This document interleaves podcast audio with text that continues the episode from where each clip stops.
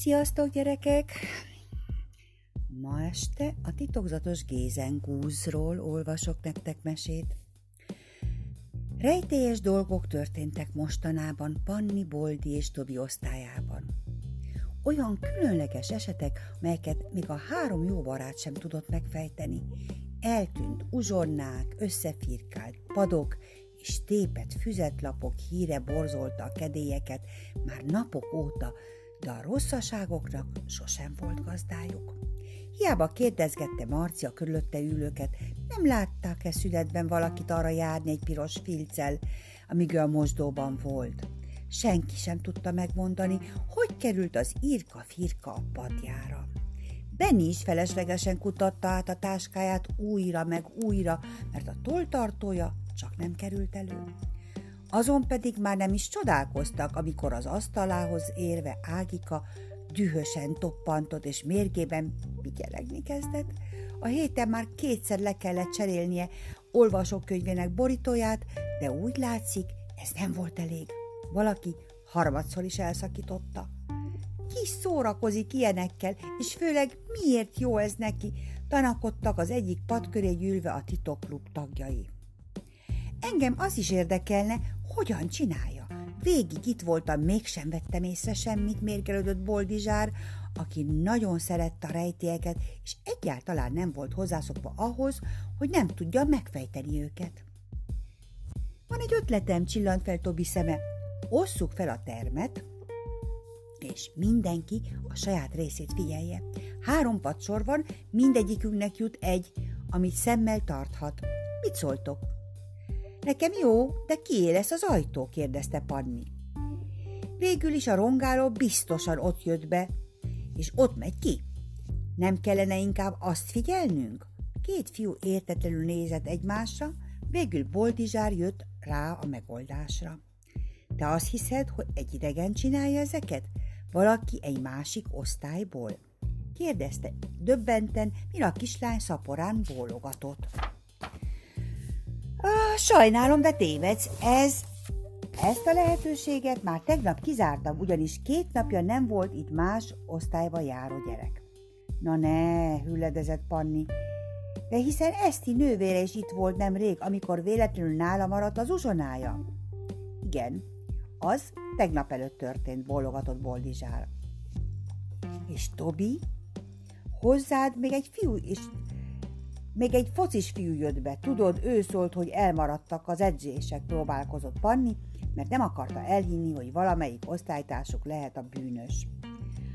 Hát, az még a múlt héten volt. Pénteki edzés maradt el, mondta Alkan Tobiás, és igazán sajnálta barátnőjét. Neki is rossz érzés volt, amikor rájött, hogy az egyik társuk követi el a cseppet sem vicces csínyeket. Szeretett volna néhány vigasztaló szót mondani, de ahogy felnézett, egy pillanatra elakadt a szava. Óvatosan megbökte előbb Boldit, majd Pannit, fejével pedig Csanát felé intett. Aztán tovább beszélt valamiről, nehogy feltűnő legyen a hirtelen jött csend, mivel már csak négyen maradtak a teremben. De nem kellett emiatt aggódnia, Csanád ugyanis látszólag teljesen biztonságban érezte magát. Padok között elhaladva úgy tett, mintha cipőfűzőjét kötné be, de közben egy gyors mozdulattal fekete krévet ken Misi földön nevelő táskájára. Egy pillanat alatt, szinte észrevétlenül. Ezt nem hiszem el. Ti is látjátok? Szörnyűködött Panni. Hihetetlen. Azonnal szólnunk kell Juli néninek, ugrott fel mérgesen Boldi, de Tobi megállította. Várj, ne szóljunk még. Épp most mondtad, hogy hihetetlen, pedig mi a saját szemünkkel láttuk. Várjak? De hát mire? Arra, hogy még több holmit tönkretesz? Aztán még sunyin végignézi, hogy a többi gyerek szomorkodik? Nehogy hagyjuk már, hogy tovább romboljon, kardoskodott az igaza mellett Boldi, és Panni is egyetértett vele. Nem, dehogy is, igazatok van, csillapította barátai Tobi. Én sem azt mondtam, hogy tehetetlenül nézzük, csak jobb lenne, ha rajta kapnánk, úgy, hogy nem is tudja letagadni, mit, te, mit tesz. Lehet, hogy a következő szünetre újabb terve van. És én még azt is arra is kíváncsi lennék, hogy pont Csani, akiről mindenki azt hiszi, kedves és aranyos gyerek, miért csinál ilyeket, ilyeneket. Bárki másról hamarabb gondoltam volna, de éppen róla? Na, ez soha. Csóválta a fejét Panni, a fiúk azonban már erre már nem tudtak reagálni, mert a szünet véget ért, és minden gyerek a helyére ült. Misi hamarosan felfedezte piszkos és ragacsos táskáját, hosszú percek teltek el a szörnyűködéssel, vigasztalással és arra való várakozással, hát ha a tettes jelentkezik végre. De hogy eddig is, úgy most sem történt ilyesmi. Csanád némán lapított a székén, boldiék pedig, bár nagyon nehezen bírták, szintén nem szóltak egy szót sem arról, amit láttak. A következő szünetben viszont lefülelték végre a gazfickót, gyorsan körülállták, amikor az előtte ülő Bianca székére akart csempészni használt rákogumit, így esélyesen volt arra, hogy letagadja, mire készült. Ettől függetlenül azért megpróbálta, de amikor felsorolták neki, mi mindent láttak, nem ellenkezett tovább. Na jó, tessék, én voltam. Most örültök? Mehettek árulkodni a tanítónénikhez. Rakta keresztbe maga előtt durcásan a karját, mintha még ő lett volna megsértődve. Megyünk is, ne aggódj. Remélem nem képzeled, hogy megúszod ezt a sok rosszaságod. Tudod mit? Boldi, nem érdekel.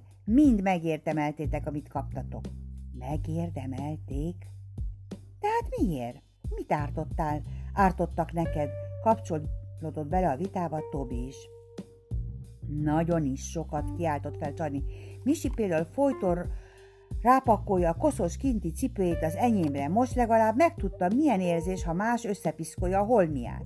Marci meg direkt előttem eszi meg minden nap a túros batyuját, vagy kakaós csigáját, mintha nem tudná, hogy imádom a péksütiket. Régebben elfeleztük és cseréltünk egymással, de amióta kiderült, hogy allergiám van, nem ehetek semmiért, sóhajtott bánatosan csanád, mire a többiek egészen megsajnálták. Ági, Benni, velük mi baj van? kérdezte Panni. Benni kivett a múltkor Kinevetett a múltkor, amikor elestem. Azt mondta, vicces, hogy milyen fancsali képet vágok most, aztán ő vághat fancsali képet, amikor nem találta a toltartóját. És Ági? Na róla jobb, ha nem is beszélünk. Itt az iskolában barátkozik, de a születésnapi zsúrjára már nem hív meg. Szép kis kétszínű alak, mondhatom. Én még azt mondhatom, egyáltalán nincs igazad. Ha komolyan emiatt tépted el a borítóid, ha háborgott parni, jobb lesz, ha nagyon gyorsan bocsánatot kérsz tőle. Mert tudd meg, idén csak lányokat hívott meg. Vagy szerettél volna részt venni egy hercegnős buliban? Egyetlen fiú sem volt ott. Miért nem kérdezed meg inkább, mielőtt gonoszkodni kezdtél? Csanád álmélkodó ábrázatát látva boldiban is felmerült a gyanú.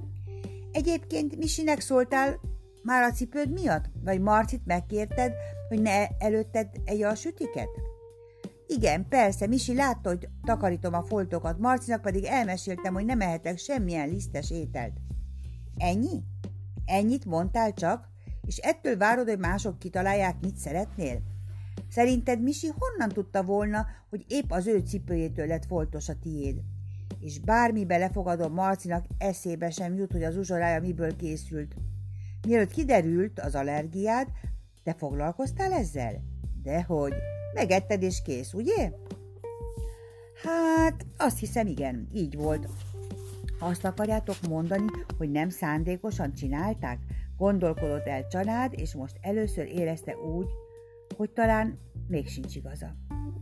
De ez a lehetőség nagyon nem tetszett neki. Akkor ok nélkül bántottam őket. Jaj, nekem most mit csináljak? Hogyan tegyem jóvá? Nézett kétségbe eseten társaira, akik felváltva sorolták a tanácsaikat. Először is.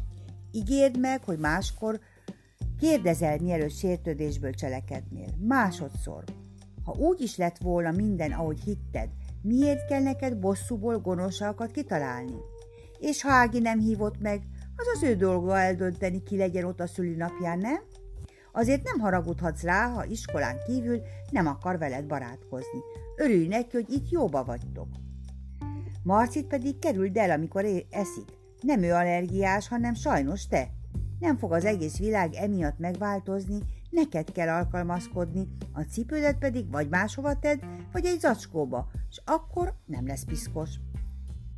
Család szó nélkül hallgatta társait, és nagyon hálás volt az ötlettér, ami megoldásként ajánlottak neki.